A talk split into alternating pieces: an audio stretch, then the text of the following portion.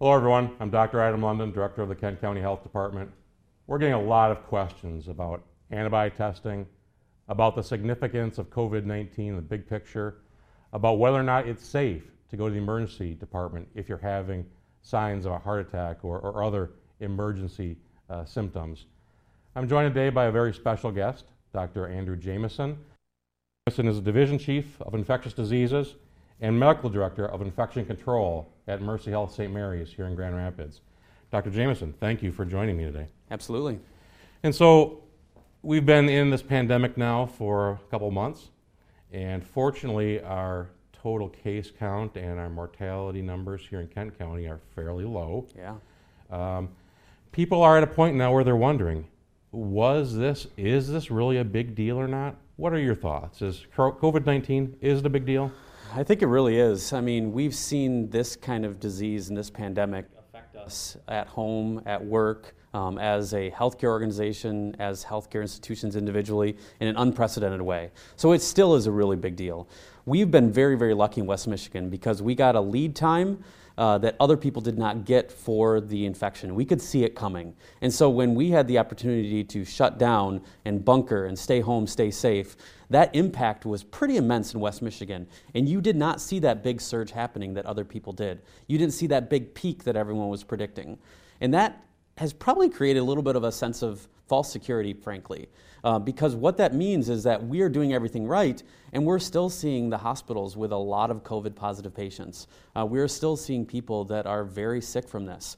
Now, does that mean that we're not in a position to uh, try to open up safely, try to bring some normalcy back? It does not, but it means that we have to be aware of the limitations and, and what might happen when we do that. And that's really what we're doing at Mercy Health St. Mary's, is making that pivot moving away from the emergency and figuring out how we're going to live with this to keep everyone safe. Hmm.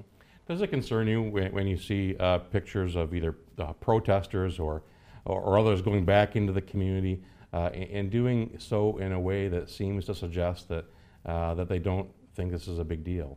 Uh, is that a concern? And as we reopen the economy, while it's essential that we do that, uh, do you fear that people aren't going to take these precautions seriously moving forward?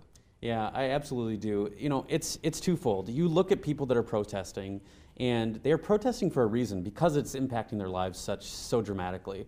They are getting impacted financially and emotionally, and their families are being torn apart by this. And so you feel for them and you understand it. But I also am in a scenario where I walk through my ICU and I see young people who were previously healthy that have been on a ventilator for 14 days and they're fighting for their lives and you know, we are seeing a scenario where people are getting exceedingly ill from this. In Kent County and in Mercy St. Mary's, we're lucky because we have not had that overwhelmed healthcare system. So all the systems in West Michigan have been performing very, very well, and our mortality numbers are very low. But that's also because we are in a great position from testing. We are doing a good job of testing. We're testing more people than anybody else in the state per capita. And so, what that does is that makes our numbers look better than other places, but it's only because we're in a, a situation where we've been proactive. If we stop being proactive or we stop planning ahead and don't take this seriously enough, we will be in the same situation that other countries, other, other counties and other states have found themselves. Yeah, you know, I've been saying for a while now that uh, it's, um, I'm really impressed with the way that people in West Michigan have responded to this crisis, and our medical institutions have responded to this crisis. Um, I think that the reason we have seen these lower numbers has been because of the great work that people here in West Michigan have done. Uh, and I hope that they maintain that discipline going forward as we uh, re enter the economy and as we start to get a little uh, more courageous in the things that we're doing, uh, we need to also be very careful that we don't uh, unnecessarily in, endanger ourselves or others. Yeah, I think that uh, there's been a lot of a fo- there's been focus in the national media lately about how reopening will come with a cost. So there's a financial cost right now of being shut down, but reopening will come with a cost, and that unfortunately is going to be people getting sick and people's lives being threatened. And that's just going to be a reality because we know that this virus is very infectious. We know that it spreads easily. And we are learning more and more about the symptoms, about how you start spreading before you start developing symptoms sometimes. Um, there's, a lot of, there's a lot of nuance here that we've seen with no other disease. And so, what I would say to people is um, uh, work together as a community, recognize that the more we hand wash, the more we mask, the more we help keep the community safe, the lower the impact on the economy there will be long term because it'll allow us to open up. If people go buck wild and start just pretending like we are back in February with no concerns whatsoever, we will get a secondary spike and we might overwhelm the system. We won't see as good a numbers for, for care in the hospitals and we'll be shutting down again. So it's not going to be life as normal for a long time, but we can bring life back. So I think that's that's the difference there. Yeah, and I think that's the important key there is that to do that and to do it effectively for this long period of time until we get the vaccine, Yep. uh, we need people to do the things that we know uh, are best practices, making it difficult for this virus to spread person to person. Yeah, and, and I think a very simple way to, to, to think about this is that if we are able to prevent transmission a little bit, what'll happen is if I'm wearing a mask, I will help prevent me transmitting to multiple people. And if we get testing going, then what that'll do is allow us to catch those people really early, and we can effectively shut down a little bubble of infection so that one person doesn't infect three, who doesn't infect nine, who doesn't infect 27. Like, that's the goal. And so, if you can actually shut down that transmission right at the family level or at the close personal circle level, uh, then you can actually make a difference and prevent it from shutting down the economy again. If we go into a scenario where we have big groups and you have one person that can infect 20 in one sitting, then you'll have that go out in a big wave and then you'll get overwhelmed. That's what happened everywhere else in the country. And so we had just have to do this together and have to be smart, understanding that nothing's fun, nothing's easy, but if we do it in a smart, limited way and slowly ramp up, then we can actually start pulling back or changing or, you know, put down a hotspot or you know it'll give you as the health department a chance to actually stay on top of this if we completely go backwards then we're going to be in for a long road Yeah, great point. And testing is going to be so key to interrupting those small clusters before Absolutely. they become large outbreaks. absolutely Speaking of testing, let's talk about antibody testing for a little bit. Yeah. Uh, it's been in, the news a lot in the past month or so. Uh, we get a lot of questions about here at the health department. People would like to do antibody testing. They would like to find out if they have an immune response to this virus uh, and, and if they have protection. Uh, can you tell us what your thoughts are on, on antibody testing and how, how, how reasonable of a thing that is right now? Yeah, so antibody testing, I think we were hoping was going to be basically a ticket to open up the economy again and, and come back as a, in a safe situation. I don't think it's going to be that, but I think there's going to be a role. So, to give your listeners a little bit of a perspective, antibody testing is basically just measuring your body's immune response to some kind of infection. So, we can test antibodies to almost any disease out there, and we can say, Has your body ever seen this before?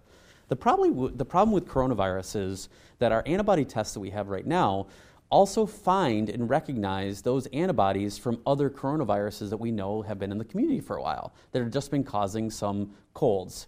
And so uh, the positive test from that really doesn't always guarantee that you actually were exposed to COVID 19 and therefore you're immune. And frankly, we have no specific data yet saying that if you have those antibody responses, what level gives immunity.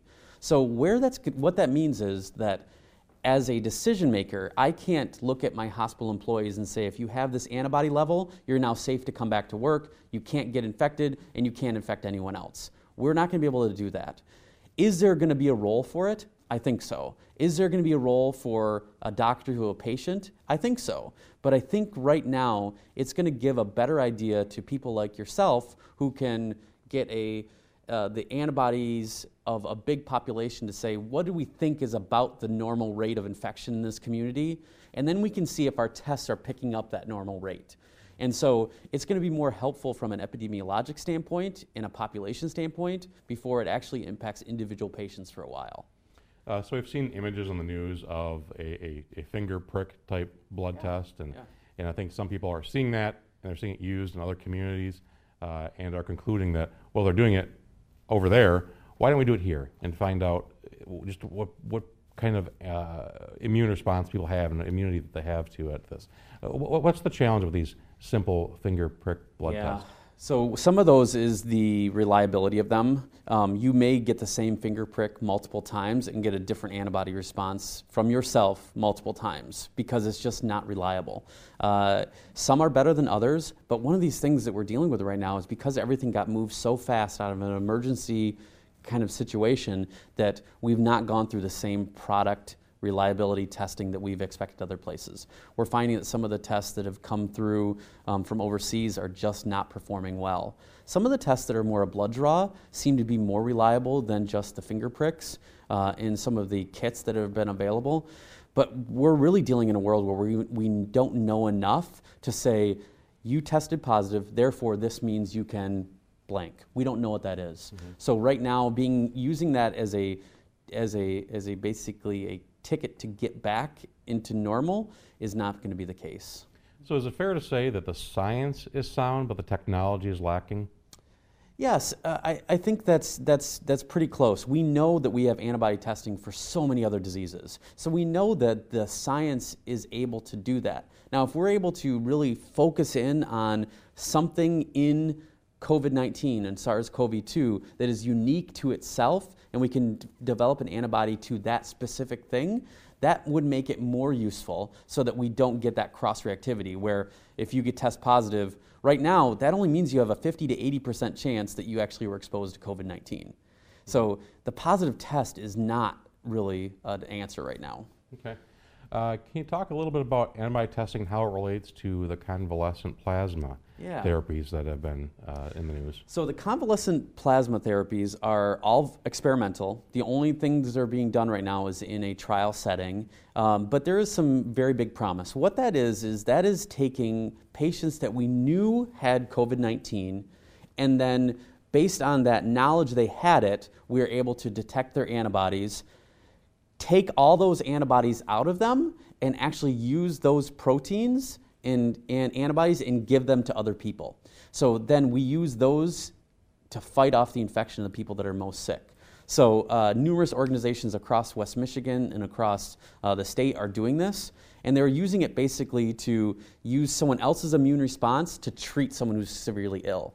So our health, our local blood bank or local blood bank in uh, West Michigan, uh, Versiti, is doing uh, antibody testing for that, and they are accepting donations from people so that they can be a therapy for for patients that are most severely ill. Uh, in terms of how we're using that, it's really using uh, a ability for an antibody from someone else to mark a virus so that your body kills it when you're infected. It's fascinating. It's very cool. In, some ways, that seems like it's a new therapy, but actually, they used that, as I recall, I- during the 1918 influenza. Hmm. Uh, outbreak as well, and they that, used that at previous times. Is that correct? That that would not be a surprise to me. I don't know about that, but I think that I've heard something about that. We actually use it regularly with other diseases too, infectious disease. Mm-hmm. So we use um, like uh, cytomegalovirus specific antibodies to treat diseases in transplant patients. We've been doing this technology for a long time. Uh, so it's not new to this, uh, but, um, but wh- how it actually is going to be used, we're trying to figure that out. It's quite interesting. That, it's amazing. You know, as we've been uh, faced with this new pandemic that is, is novel to us, uh, that we have relied on some of these old tools, quarantine and isolation, oh. uh, you know, and some of the other medical uh, technologies that have been with us for a long time as we hope new technologies are developed. And, I, I think there's probably never been a time in all of human history where we've had so many scientists working to solve one problem like we, we're seeing right now. Yeah, it's really cool. And it's really cool just to see the, the evolution in just two months of what we can do from testing and what we can do from a, uh, from a um, care standpoint. Like where we can do to take care of someone now is so different from what it was just two months ago. And we have so many tools at our disposal, so it's great. So you're the chief of infectious control uh, at uh, St. Mary's Hospital, and that's a large place of employment. It's a large institution. Yeah. Right now we have lots of business owners, large, small, medium sized, that are all trying to think of a game plan for reopening and doing it in as low risk of a way as possible for their employees and for their customers. Yeah. Uh, as someone who has that responsibility at St. Mary's, uh, what kind of advice would you be giving these employers as they're thinking about reopening? Yeah, so I think there's kind of a twofold thing. There's high level, and then there's kind of the low level easy stuff.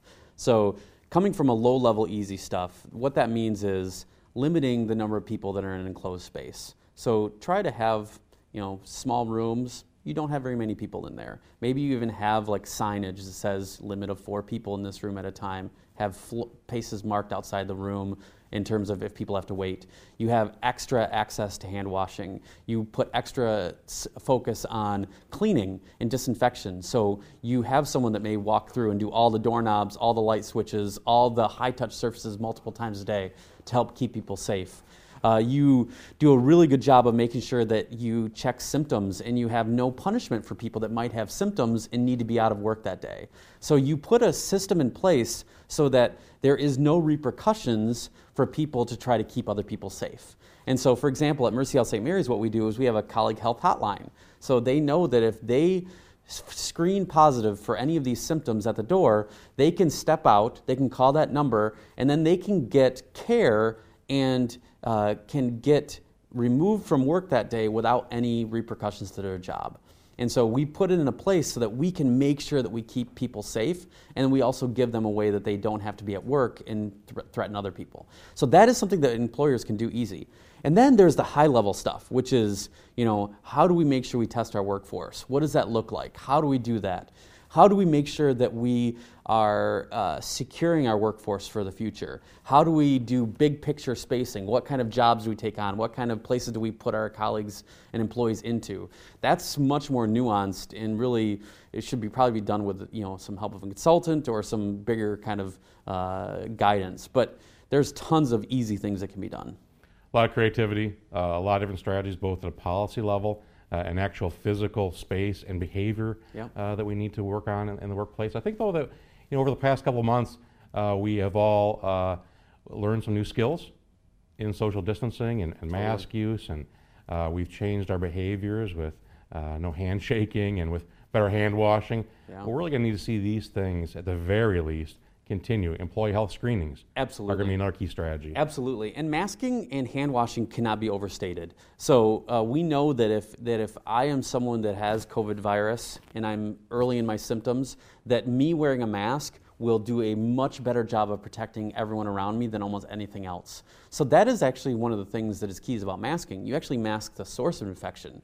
I'm not wearing a mask necessarily to prevent me from getting it. I'm wearing a mask to prevent me from giving to other people. And the more we learn about COVID, we realize that there's a multitude of ways that this presents and a multitude of ways that people kind of develop symptoms, and they're hard to pick out. You know, sometimes it's just body aches, sometimes it's chills, sometimes it's, you know, a sore throat, sometimes it's loss of smell. These subtle things you know, they take a couple days to develop, and those couple days could be times when you're transmitting. And so if you wear a mask and you wash your hands, you're protecting everyone else. And I think that's the that is the big thing that people that are so frustrated and are fighting some of these restrictions and, and are protesting really don't realize is that you know we're asking them to take part in something to protect someone else's grandmother someone else's you know loved one with you know a bad immune system someone with heart disease we're asking them to take a little bit of a sacrifice and inconvenience to protect others. And those protections that that we are allowing the healthcare systems to actually take care of people at the best of their ability because if they get overwhelmed that's when care goes down. And it's really collective action. Oh, uh, on really all of our parts to reduce the risk uh, even if it's a little bit Yep. And, and, that's something we get a lot of challenge uh, about the masks and uh, do they really work? Are they effective? Uh, and I think the answer is uh, yeah, but they're not perfect. They're, they're far from perfect. There's lots of weaknesses and limitations to masks. Uh, and we can't think that they are the, the silver bullet or a, or a shield that is impermeable by any stretch. Uh, but th- collectively, when we, when we all follow, or the majority of us follow these behaviors, those who can, and some can't wear masks. Yep. And we certainly want, don't want infants or those who have chronic uh, breathing issues uh, to try to wear masks. But when most of us follow those behaviors, we can reduce the risk a little bit of community transmission. Oh, and I think it's more than a little bit. I think it's I think it's pretty significant. One of the things we faced in, in the United States is a little bit of a stigma for, for masks for some reason. That when people wear a mask, we kind of look at them and say, well, what's wrong with them? Or we, we make it a, a little bit of a, a characterization of why are they wearing a mask. And we have to switch that to saying like, they're wearing a mask to keep me safe. Thank you.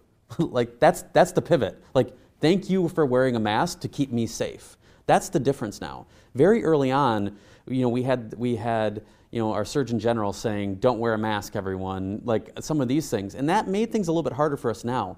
But that was the reason why that was happening is so that we could make sure that we had enough equipment in the hospitals for the people that were at highest risk at that time as we've gotten farther in, as we know this is going to be the long haul, it's really pivoted to saying we have the infrastructure now, we have the manufacturing, we have more access, we have availability. Now it's everyone needs to be doing it because we can.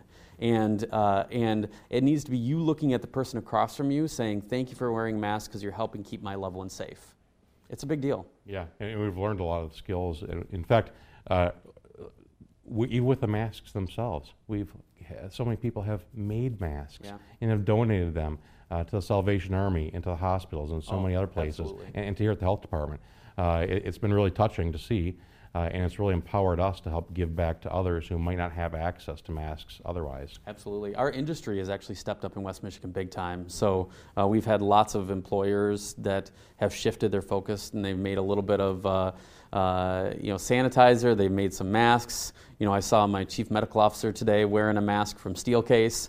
Uh, It's great. I mean, these we are in a good situation from in West Michigan with uh, with people that have just stepped up big time. And I think that the problem is success is measured by lack of disaster. you know, so we can't really point to something and say like, "Good job, guys, nothing happened." But that's kind of where we're at. That we didn't have the mortality rate that other people did. That's success, and it's because of what we did. That's why that happened. So people have to understand that that the measurement of success in this arena is a disaster averted, and they have to view that as, as something that they contributed to. Yeah, we, we've always been uh, victims of our own success in public health and in prevention, A- and I think that right now we're seeing some of that. Yeah. We just need to counter uh, uh, balance this this impression now people have that it wasn't a big deal. Yeah. Folks, it wasn't, hasn't been, and I, I don't even like to call it not a big deal, but to the extent that it hasn't been a big deal here in West Michigan, it hasn't been a big deal because people have have changed their behaviors and they've worn masks and social distancing. Absolutely and, true. And, and but to be clear, it is a big deal. It's a and, it- very and it big has deal. been a big deal, and it could be, a, could have been, and could be a lot worse. I mean, the, the impact that this has made to our healthcare systems is cannot be overstated. It cannot be overstated. It is it has both made some places extremely busy and extremely scary places to work sometimes because you're dealing with a very uh, significant illness and people that are infectious. But also, we've had other people that have had to pull back work and are not getting hours because their areas have been shut down completely. And so, it is a very uh, impactful disease, and uh, the community has a role in that, and, and they can really help uh, keep us safe. And it's not a virus that's going away anytime soon. It's going to be with us. We still have a very susceptible population, and, uh, and so we all need to hang together for the foreseeable future until we have uh, better therapies and then ultimately a vaccine that's Exact- effective. You are exactly right. You know, even in some of the places in the country that are hardest hit, they think that maybe somewhere between you know 12 and 17 percent of the population was infected total, and what that means is that you have 82 to you know long ways away that- Exactly, it really is. So there's so many people that are still at risk, and and so we just are in a situation where even with how bad it's been, the risk is still there, and we have to do a good job sticking together, saying how do we pull back and kind of open up a little bit? How do we make places like salons safe again? Because I think you know uh, we're going to be in a situation where we have to get back to that because um, just from a quality of life, just from an economic standpoint, it's going to have to happen, and we have to learn how to do that. For example, in that scenario, we have a clinic where we take care of COVID positive patients or people that are at risk of COVID. What we do for them is they pull up, stay in their car, and then call us to let us know they're there, and we send someone to them that then are brought in. There's no waiting room. There's no scenario where you have a bunch of people sitting. We get them in and we get them out. We don't have them kind of loiter, stay around. That's to keep them safe and other people safe. A similar situation could happen with a lot of other kind of industries. I could see a scenario where you don't sit in a waiting room to get your hair done. You sit in your car, you get a call when you're ready, you go in there, you're masked, they're masked, and you are in a better situation. You know, I think there was actually a nice article in the BBC yesterday about how Germany is opening up the hair industry again. You know, so there are opportunities, but we have to take every industry and be smart about it so that we get people back to work, open up the economy, and keep them safe. If we just open up the gates, we're going to be shutting back down because we're overwhelmed. We need to be very creative. Very And we need to be creative. very cautious and, and careful and mindful of the science. And, uh, and to the extent possible, empower these industries with this information so they can think creatively about their own flows of work and how to serve their, uh, their clients. Um, you know, unfortunately, the rest of uh, the, the leading causes of mortality don't just go away because we're busy with COVID 19. So, uh, heart disease and cancer and stroke and so many other uh, causes of death and, and morbidity uh, continue to, to plague our community.